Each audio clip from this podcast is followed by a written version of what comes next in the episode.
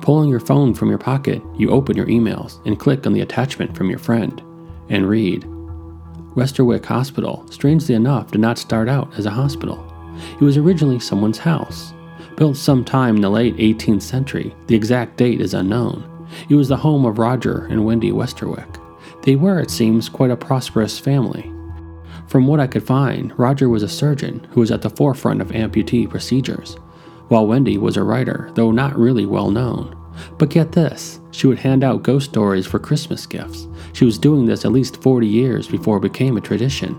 If you ask me, she's an unsung hero and a lost patron saint for that. They did have two children, Patrick and Sally Ann.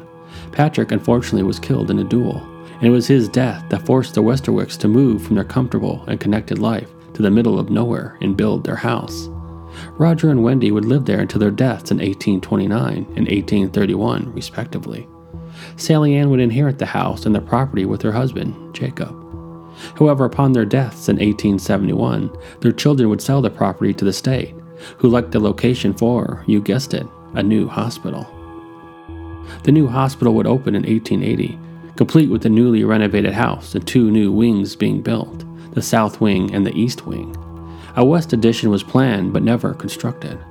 For its entire duration, the hospital would function as a teaching hospital and hospice care. Apparently, it was a popular place to send someone for end of life care and was sought out by several famous people for their loved ones. At one point, the waiting list to be admitted was two years long. Imagine planning where you want to die years before it happens. As well known as the hospital was, some rumors did begin to swirl about the inner workings. Experiments concerning dissection in the brain were two well known rumors. Several doctors' names were attached to the stories, and at least two of them had their license revoked years later for deliberate faulty medical activities.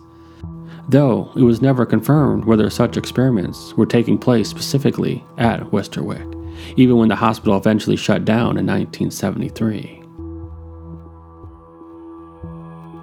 Once you finish the email, you open your trunk and grab your digital camera, tape recorder, and flashlight.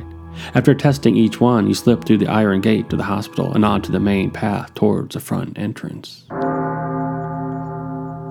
Proceed to part 4.